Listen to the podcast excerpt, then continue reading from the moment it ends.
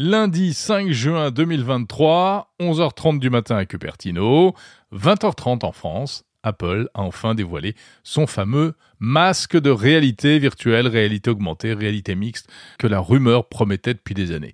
Au bout d'une keynote assez poussive, il faut bien l'avouer, très aseptisée, sans âme, bourrée de nouvelles fonctions concernant macOS, iOS, watchOS, et cetera. Bref, tout l'écosystème logiciel Apple. Voilà, au bout d'une heure et demie de keynote, parodiant la célèbre formule de Steve Jobs « One more thing », Tim Cook a dévoilé le Vision Pro. We do have one more thing. So today, I'm excited to announce an entirely new A R platform with a revolutionary new product. Introducing Apple Vision Pro. Alors ce n'est pas un hasard si le P D G d'Apple avait ouvert la conférence en parlant d'une annonce historique. Il y a toujours beaucoup de superlatifs chez Apple, mais là, il faut bien avouer que la marque à la pomme est attendue au tournant avec cette histoire de casque de réalité virtuelle. C'est un, un genre de produit en effet totalement nouveau pour la firme américaine, sur un marché où d'autres, comme Meta, ont déjà avancé leur pion, mais un marché encore balbutiant, fortement lié au concept de métavers qui lui-même est un peu, en ce moment, en zone de turbulence. Donc, ce Vision Pro sauvera-t-il le métavers ? Apple fera-t-il mieux que Meta pour euh, donner envie de porter un gros truc sur la figure euh, afin de mener une vie virtuelle en parallèle ? On verra bien, ce n'est pas un hasard. En tout cas, s'il a fallu des années de développement, car en apparence, le résultat est à la hauteur. cinq mille brevets, paraît-il, pour parvenir à cette drôle de chose. Ça ressemble donc à un gros masque de ski, euh, et cela permet, lorsqu'on le porte, eh bien, euh, d'afficher des éléments virtuels, numériques, par-dessus les images et par-dessus le monde réel.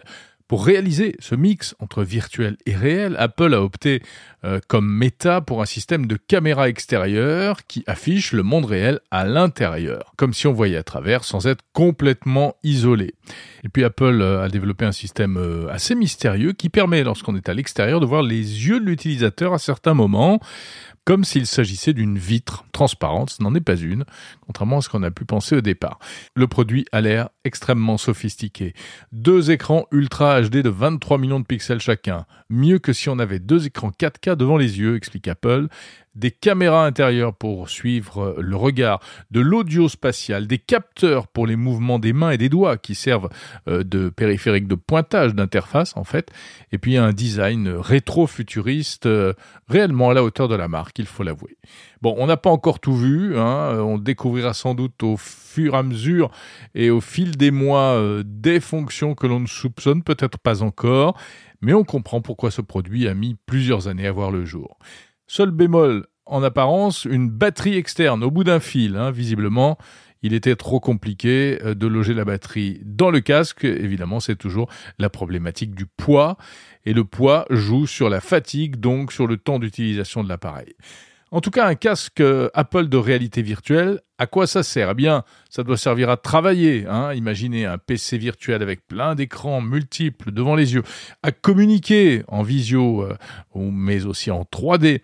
Et on peut communiquer avec des gens qui ne portent pas le casque, mais qui sont simplement sur leur ordinateur, comme avec l'Oculus de Meta.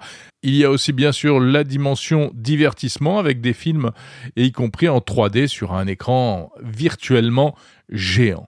Alors pour autant, Apple ne semble pas révolutionner les usages.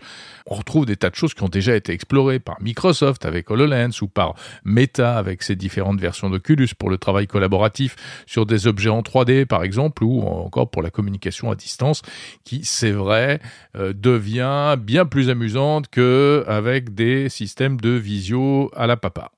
Un point intéressant quand même, la gestion des données personnelles qui sont constituées par les mouvements des yeux. L'interrogation était née lorsque les premiers casques Meta sont apparus. Et oui, la manière dont vous regardez une image, eh bien, ça traduit des choses sur ce qui vous intéresse, sur votre personnalité. Donc, ce sont des données privées. Eh bien, Apple ressort sa carte Privacy en expliquant que ces données-là seront sécurisées dans l'enclave sécurisée de l'ordinateur, enfin du casque, et qu'elles ne seront pas exploitées. En tout cas, c'est la promesse. La promesse aussi, c'est celle d'un véritable système d'exploitation, donc un écosystème à terme pour ce masque. Il s'appelle le Vision O S et ça permettra de développer toutes sortes d'applis. Bref, tout y est ou presque, avec même de la commande vocale. Il faudra encore un petit peu de temps pour savoir si Apple dépasse réellement la concurrence, mais ça passera peut-être par des petits raffinements dont la marque a le secret, comme par exemple ce petit bouton couronne, comme sur l'Apple Watch, qui permet apparemment d'obscurcir l'arrière-plan quand on regarde euh, eh bien, ce qui se passe autour de soi, et même de le changer complètement, par exemple pour remplacer le décor de votre bureau par un paysage paradisiaque. Et puis, ce qui est intéressant, surtout, c'est la vision stratégique qui est derrière tout ça. C'est le concept qui se cache derrière l'appareil. Tim Cook l'a dit, euh, Apple a révolutionné l'informatique avec le Mac, puis la mobilité avec l'iPhone. La nouvelle frontière est donc celle de l'informatique spatiale. Joli terme pour évoquer ce passage de la deux D à la trois D, du monde jusque-là assez plat de l'informatique traditionnelle à une informatique multidimensionnelle.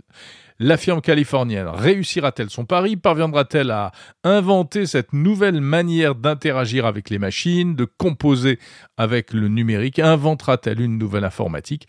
Et puis surtout, un nouveau marché, car c'est ça que de nombreux concurrents attendent de savoir.